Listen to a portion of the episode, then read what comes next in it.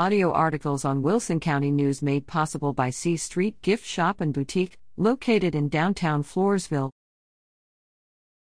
Rock UMC reveals its Rockin' Pumpkin Patch. Get your pick of the patch at the Rock United Methodist Church's Rockin' Pumpkin Patch on Saturday, October 16th, from 10 a.m. to 7 p.m. at 1784 East Loop 1604 South in St. Hedwig. Not only can you purchase a hand selected pumpkin, you can also stay to enjoy market days, which will include an on site photographer, shopping, and food trucks.